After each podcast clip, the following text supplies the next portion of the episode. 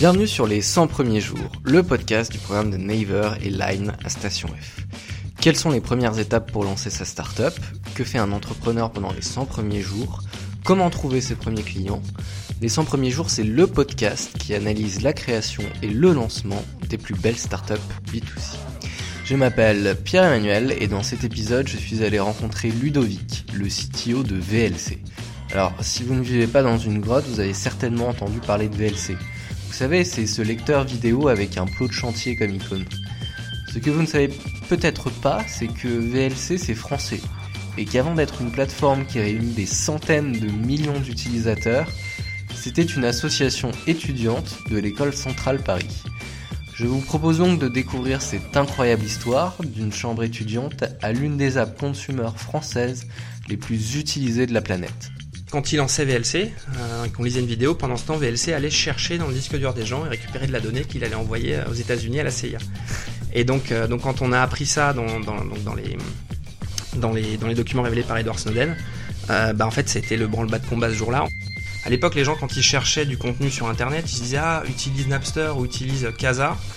Euh, et, et, très vite, les gens disaient Ouais, mais je télécharge des films, ça me prend 4 jours, je suis pas sûr d'avoir le bon truc. Et il y a toujours un bon copain qui disait Ah, mais attends, il y a un logiciel là, avec un cône, un peu de chantier orange, VLC, tu devrais essayer. Alors, je suis avec euh, Ludo de, de, chez VLC. Salut Ludo. Ah, salut Pierre-Emmanuel. Euh, merci beaucoup d'être euh, d'être venu sur le podcast. Euh, alors juste, est-ce que tu pourrais nous expliquer un petit peu euh, ce que fait euh, VLC pour, à mon avis, le peu d'internautes qui ne, connaîtraient pas, mais, voilà, nous en dire un peu plus sur, bah, qu'est-ce que c'est VLC finalement? Eh ben, c'est simple. VLC, c'est probablement le lecteur multimédia le plus connu et un des plus utilisés au monde. Il a été téléchargé plus de 3 milliards de fois à l'heure actuelle. Il fonctionne sur la plupart des plateformes, que ce soit du desktop ou du mobile. C'est un logiciel gratuit qui fait partie de la grande famille des logiciels libres et open source. Euh, c'est édité par l'association Vidéolan, qui est basée à Paris, dans le 13e arrondissement. Euh, et avec ses 300 millions d'utilisateurs à travers le monde, c'est probablement le logiciel français le plus exporté. Du coup, on, va parler un petit peu de, l'histoire de VLC. Euh, VLC, c'est enfin, on peut, on peut plus vraiment appeler ça une start-up entre guillemets, et c'est, une boîte qui remonte à assez longtemps. Donc, est-ce que tu peux nous expliquer un petit peu depuis le début comment ça s'est construit, quelles ont été un peu les différentes étapes, tout ça, tout ça?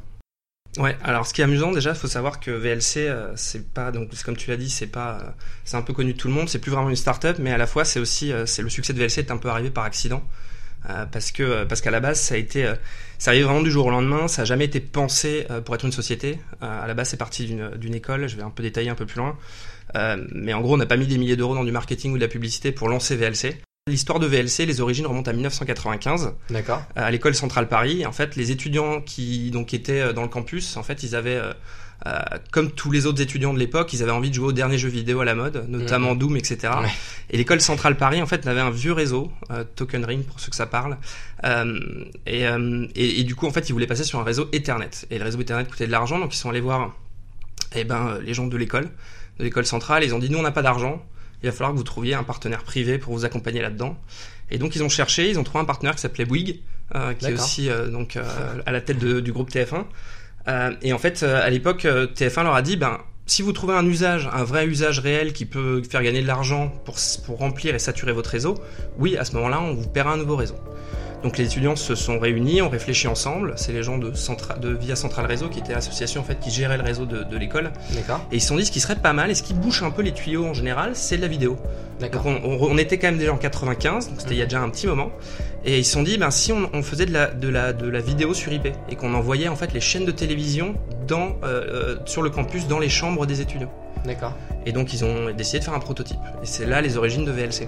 Et donc ils ont présenté ça aux gens de Bouygues, aux gens de TF1, et leur ont dit deal, et c'est comme ça qu'ils ont eu un tout nouveau réseau à Central Paris, c'est comme ça qu'est né le projet VLC.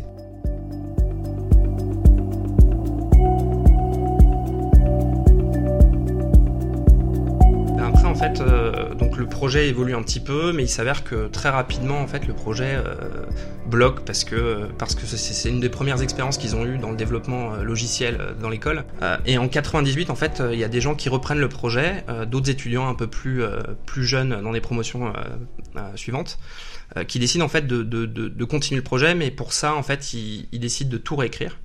Et c'est là le vrai, les vrais débuts du code de VLC qu'on connaît aujourd'hui, puisque la version 95 n'existe plus. Et donc, ils ont décidé de développer un outil qui soit open source, euh, dès le début, c'est-à-dire que d'autres étudiants puissent accéder au code source et, le, consulter euh, librement dans l'école. Et les gens qui étaient dans l'école, les promotions qui se succédaient en fait euh, pouvaient, au fur et à mesure de leur cursus, en fait, développer sur VLC. Mais à cette époque-là, évidemment, c'était pas connu, mais c'était un bon projet étudiant. et donc, et donc voilà, en, en, 1990, ça a été complètement réécrit et c'est les origines du code, en tout cas, du projet VLC aujourd'hui. Donc ce qui a fait un peu la force de VLC aussi au début, euh, pendant la phase de développement, c'est justement ce système d'open source qui permettait d'avoir euh, pas mal de contributeurs différents et d'avancer un petit peu plus vite que si c'était restreint finalement à 2-3 personnes. Absolument. Euh, et il faut savoir une chose, c'est que c'était open source mais uniquement dans l'école. Il n'y avait pas encore une licence qui permettait de le faire sortir de l'école. À ce moment-là, c'était, ça commençait à s'ouvrir, mais en fait, il y avait très peu d'utilisateurs. C'était globalement, la majorité des utilisateurs se trouvaient à l'école centrale ou sur le mhm. campus de l'école centrale Paris, puisqu'ils regardaient les chaînes de télévision grâce à VLC. Euh, le vrai, le vrai, le vrai rebond qu'il y a eu, c'était entre 2002, 2004, dans ces eaux-là, où en fait, il y a eu l'essor du, du peer-to-peer. Donc euh, les logiciels qu'on a pour les plus anciens qui écoutent, euh, qui, ont connu Emule, Casa, Napster et toutes ces, toutes ces choses-là. et à l'époque, faut se rappeler que hormis quelques grandes écoles qui avaient peut-être des connexions qui étaient assez rapides, on avait euh, des connexions un peu lentes. Et il s'avérait qu'il y avait des films en fait qu'on voulait télécharger, mais c'était pas les bons films. Mmh. Parfois, c'était euh, des films pour adultes ou, ou au contraire euh, des Disney, alors que c'était pas ça. Et en fait, VLC a eu toujours une spécificité bien à lui, comme il n'a jamais, on n'a jamais reçu les spécifications des formats vidéo qu'on ouvrait. Ça nous a permis en fait de partir du principe qu'un format, même si on n'arrive pas à lire, on estime que c'est normal et qu'on continue en fait à se balader dans la vidéo jusqu'à trouver une image valide. Ce que les autres codecs officiels ne faisaient pas. Ce qui, a permis du coup euh, l'essor de VLC, c'est que les gens téléchargeaient des, films et au bout de quelques minutes ou quelques heures de téléchargement pouvaient déjà commencer à visionner une partie du film et s'assurer que c'était le bon. Mmh. Et donc euh, VLC est devenu un outil clé à ce moment-là et c'est comme ça qu'on a fait euh, les, les, premiers millions d'utilisateurs sont arrivés en fait à cette période-là de à cette époque-là quoi. Donc entre 2002 et 2004. Et du coup, ça c'est vachement intéressant parce qu'en fait, l'idée euh, derrière ça, si on raisonne un peu en termes de, de marketing, c'était par rapport à une tendance qui arrive qui est le peer-to-peer, il y a une espèce de pain point qui est que en fait, tu sais, tu sais même pas si tu vas télécharger le truc que tu as envie de télécharger. Et VLC à ce moment-là, c'est l'outil, le seul outil qui te permet justement de visualiser si ce que tu cherches à télécharger c'est le bon truc. Euh, du coup, en fait, tu dis, on a fait nos premiers millions d'utilisateurs comme ça, mais en fait, qu'est-ce qui s'est passé? C'est vraiment que du bouche à oreille, les gens sont passés le truc comme ça? Ah ouais, sur les forums notamment, euh, les, premières communautés internet en fait. Euh, et, c'était beaucoup le bouche à oreille qui faisait, qui faisait ça parce que à l'époque les gens quand ils cherchaient du contenu sur internet, ils se disaient ah utilise Napster ou utilise Casa. Euh, et, très vite, les gens disaient ouais, mais je télécharge des films, ça me prend 4 jours, je suis pas sûr d'avoir le bon truc. Et il y a toujours un bon copain qui disait ah mais attends, il y a un logiciel là avec un cône, un plot de chantier orange VLC, je devrais essayer. Cône, par exemple, l'image du cône, lui, est très populaire, euh, mais c'est aussi un accident en fait. Tout ça, ce sont des, successions d'accidents. C'est un accident qui vient d'où alors le cône?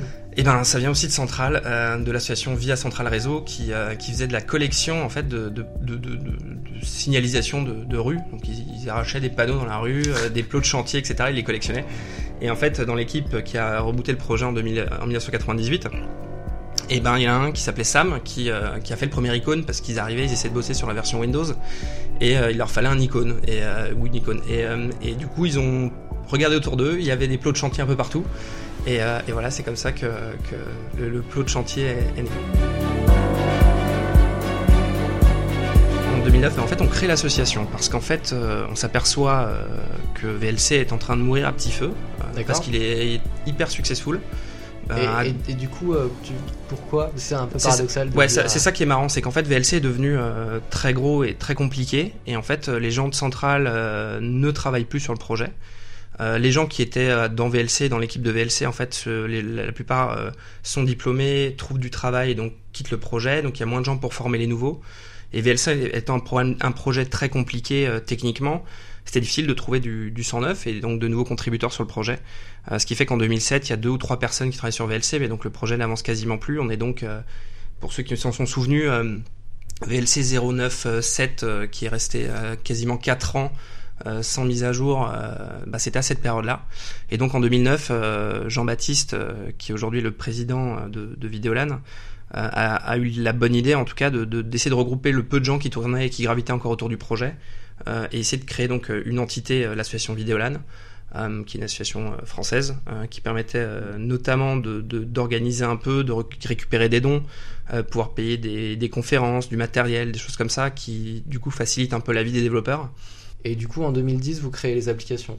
Ouais, on crée les applications mobiles euh, parce qu'on a bien vu que la tendance allait plus vers le mobile et moins vers le vers l'ordinateur, vers les les, les, les desktops, euh, voilà. Euh, donc on a on a, on a lancé un peu ces projets-là, mais comme on se retrouve toujours avec des bénévoles, c'est très difficile de lancer des projets sans avoir les bonnes personnes. Donc faut trouver des personnes motivées qui sont prêtes à bosser pendant un ou deux ans avant de pouvoir sortir les premières versions. Donc à l'époque, on avait toujours quelqu'un qui bossait sur la version Mac de VLC qui a attaqué la version iOS, qui du coup est sortie très tôt en 2010. Et moi, pour ma part, j'ai travaillé sur la partie Android qu'on a lancé aussi, mais qui est arrivé un peu plus tard, je crois. Euh, et ça, ça a été vraiment aussi un déclencheur puisque euh, puisqu'on est arrivé, euh, tout le monde nous attendait depuis longtemps puisque sur aussi bien sur iOS que sur Android, on était loin d'être les premiers à arriver. D'autres lecteurs se sont installés, ils se sont fait leur petit nid et ça a été du coup d'autant plus difficile pour nous de récupérer des utilisateurs. Mais aujourd'hui, aujourd'hui, les, les, versions mobiles fonctionnent bien et, et on ne se reverrait pas revenir en arrière.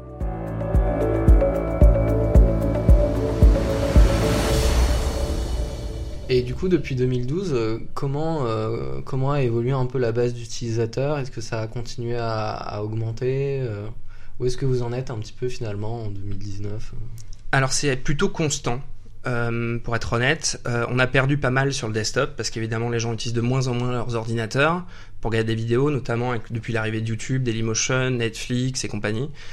sur mobile, on a grossi énormément. Aujourd'hui, on est aussi sur une pente qui est à peu près stable. Euh, euh, c'est essentiellement lié euh, aux, aux nouvelles techno. Par contre, ce qui est intéressant d'un point de vue de VLC, euh, c'est que euh, depuis peu, en fait, les entreprises aussi se sont un peu emparées de VLC. En fait, VLC tourne de plus en plus dans, dans des choses dont on ne se doute pas. Euh, des freebox, des, des télévisions et des avions de chasse. Enfin voilà, VLC est embarqué un peu partout maintenant. Euh, là actuellement, on travaille pas mal sur la partie euh, navigateur web et de faire tourner en fait VLC directement dans le navigateur, mmh. euh, ce qui permettrait en fait de l'intégrer dans des pages web et de continuer à lire des formats un peu un peu spéciaux. Euh, on a aussi lancé un codec euh, avec Microsoft, Facebook, mmh. Google, enfin tous les gros. on s'est associé pour lancer un codec qui s'appelle AV1, qui est un peu le codec du futur sur lequel nous on mise, on mise beaucoup, puisqu'il c'est un codec entièrement libre qui est libre de droit à l'encodage, au décodage et, euh, et surtout qui est aujourd'hui le meilleur en termes de taux de compression. Et d'ailleurs Netflix et YouTube euh, l'ont, ont annoncé qu'ils le supporteraient euh, encore en, en 2019, donc on, on a les premiers tests qui sont en cours.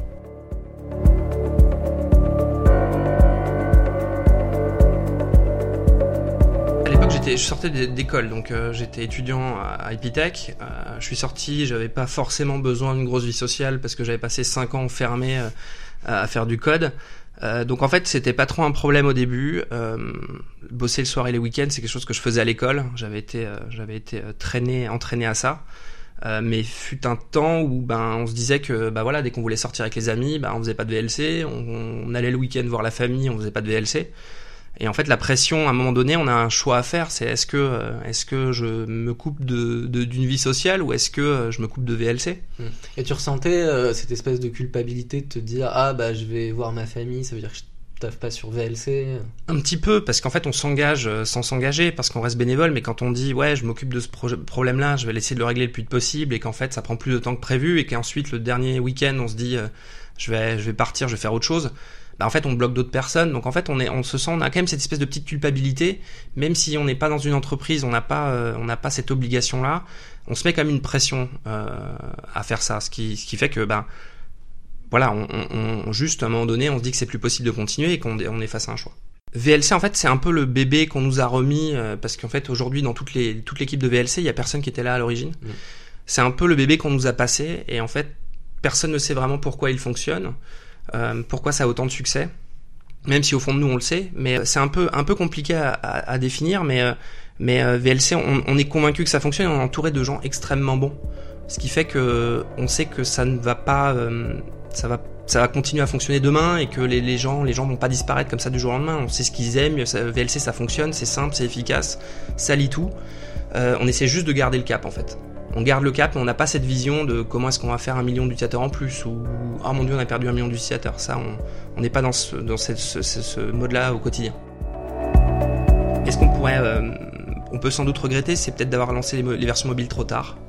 Ça, c'est un truc qu'on a un peu de regretté parce qu'en fait, d'autres acteurs se sont installés, des acteurs pas forcément très corrects, qui font pas forcément de l'open source et qui, euh, ça s'est vu assez récemment, en tout cas sur Android, qui ont vendu euh, les données de tous leurs utilisateurs à, d'autres pays. Et ça, du coup, pourquoi, pourquoi vous vous êtes lancé tard? Est-ce que c'était par manque de vision, par manque de ressources, des ordres de priorisation? Probablement par manque de ressources, euh, puisqu'à ce moment-là, euh, on n'avait aucun bénévole qui avait envie, ou en tout cas il y avait des gens qui, qui étaient motivés, mais, mais ils n'avaient pas les compétences nécessaires aussi pour euh, une application telle que VLC. Par exemple, la plupart des applications mobiles qui sont développées aujourd'hui euh, sont développées soit avec des outils web, soit elles sont développées nativement en, euh, Java pour Android ou en Objective-C ou Swift sur iOS. VLC c'est encore plus compliqué, c'est qu'on a une couche encore en dessous, c'est que VLC, euh, le moteur de VLC étant écrit en C, euh, ça demande des compétences qui vont bien au-delà de juste euh, savoir développer des applications mobiles, ce qui fait que même toutes les bonnes volontés de l'époque n'ont pas su aider au développement. Donc on a dû attendre de trouver les bonnes personnes ou de le développer nous-mêmes, en attendant que, des gens prennent la main et, et gèrent le projet aujourd'hui. D'accord. Et du coup, on va passer un petit peu aux dernières questions. Alors, ça a été quoi ton meilleur euh, souvenir chez VLC et à l'inverse, euh, ton pire souvenir? Ah bah, Je vais commencer par le pire. Euh, alors, un des pires qu'on a eu et que j'ai eu aussi, c'était la découverte dans les documents révélés par, en 2017 par Edward Snowden et, Wikileaks. comme quoi il y avait une faille de sécurité qui était dans VLC qui était utilisée par la CIA en fait pour infiltrer des machines d'autres États alors, on n'était pas les seuls. Firefox, Chrome, euh, Skype, 7zip et, plein d'autres en fait ont été ont été touchés, mais ont été utilisés comme un vecteur en fait d'attaque puisque VLC avait sa petite coche verte sous Windows. Et en fait, ils ont trouvé une faille qui leur permettait d'injecter du code dedans et, euh, et en fait est envoyé à d'autres gouvernements, notamment allemands. Et grâce à ça, en fait, quand ils lançaient VLC euh, et qu'on lisait une vidéo, pendant ce temps, VLC allait chercher dans le disque dur des gens et récupérer de la donnée qu'il allait envoyer aux États-Unis à la CIA. Et donc, euh, donc quand on a appris ça dans, dans, donc dans les dans les, documents révélés par Edward Snowden, euh, bah en fait c'était le branle-bas de combat ce jour-là. On a eu des milliers d'articles qui sont arrivés sur Internet. On se faisait accuser avec, euh, les gens de Chrome, avec les gens de, Skype, euh, d'avoir été complices de tout ça. Mais la faille était inconnue de, nous tous. Donc en fait on a dû très rapidement trouver des, des solutions, puisque maintenant qu'elle était publique, rien n'empêchait d'autres États de s'en servir. Donc, euh, donc là, c'est vrai que les journées comme ça, euh, c'était un peu tendu. Euh, ça nous a pris 2-3 jours, on dormait pas beaucoup, euh, mais grâce à ça, on a réussi à un peu améliorer la sécurité de VLC. Mais bon, ça arrive assez régulièrement qu'on qu découvre euh, des failles qui sont déjà utilisées.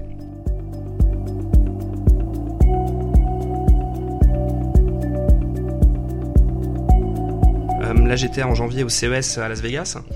Euh, et, c'est vraiment un moment spécial quand, euh, quand on a des gens euh, qui, viennent nous voir, qui viennent nous remercier, et qui nous félicitent pour le travail.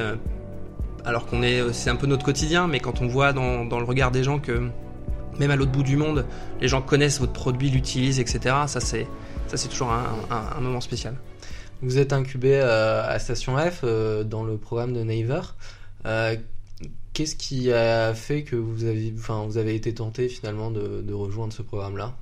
Bah déjà au début il y avait le, la curiosité de découvrir Station F, euh, le, le, fer de lance de la Startup Nation, euh, et ensuite on a un peu regardé les programmes qu'il y avait dedans, euh, et, et, Space Green est un peu sorti du lot déjà parce que Space Green c'est le programme de Naver. Euh, ouais c'est ça, à Station F absolument, et, et, et du coup c'était un peu c'est le programme consumer de Station F, donc ça semblait assez naturel de, de, de d'aller là-bas, sachant qu'on est probablement, euh, bah, le, comme on l'a dit, le logiciel consumer peut-être le plus utilisé euh, mmh. euh, au-delà des, des, frontières françaises. Il y avait ça, il y avait le, le, fait que ce soit très communautaire, contrairement à, à tous les autres programmes qu'on a pu voir. En fait, les startups sont, sont jugées, acceptées par les autres membres de la communauté, donc les autres startups qui, qui sont déjà dans le programme. Et on a trouvé ça super. Euh, et, puis, et puis l'ambiance est aussi très différente. Maintenant, ça on l'a vu, surtout après coup, on l'a pas vu euh, au moment de rejoindre euh, le programme. Mais, mais ensuite, on a vu qu'il y avait une, espèce d'ambiance, une, entraide entre, entre les, toutes les startups qui est vraiment différente et qui fait vraiment de, de, Space Green en fait une communauté à part entière.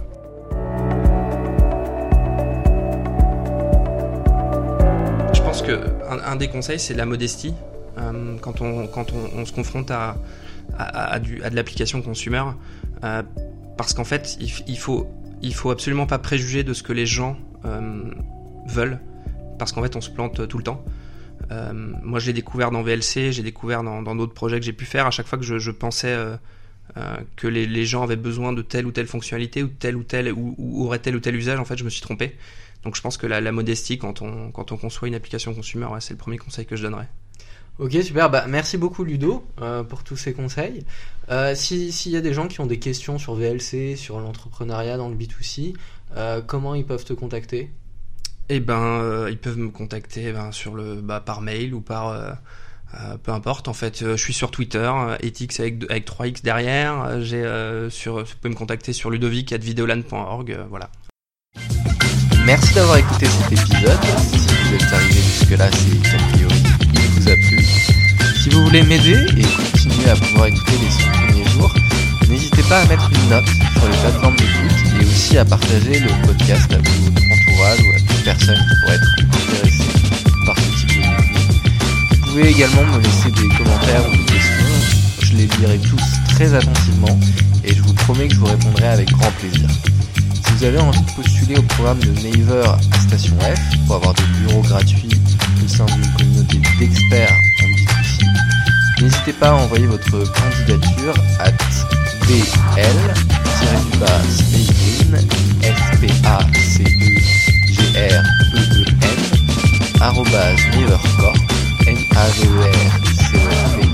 o Vous pouvez également nous envoyer des idées de startups B2C à interviewer en attendant, je vous souhaite une bonne journée et à bientôt pour un nouvel épisode.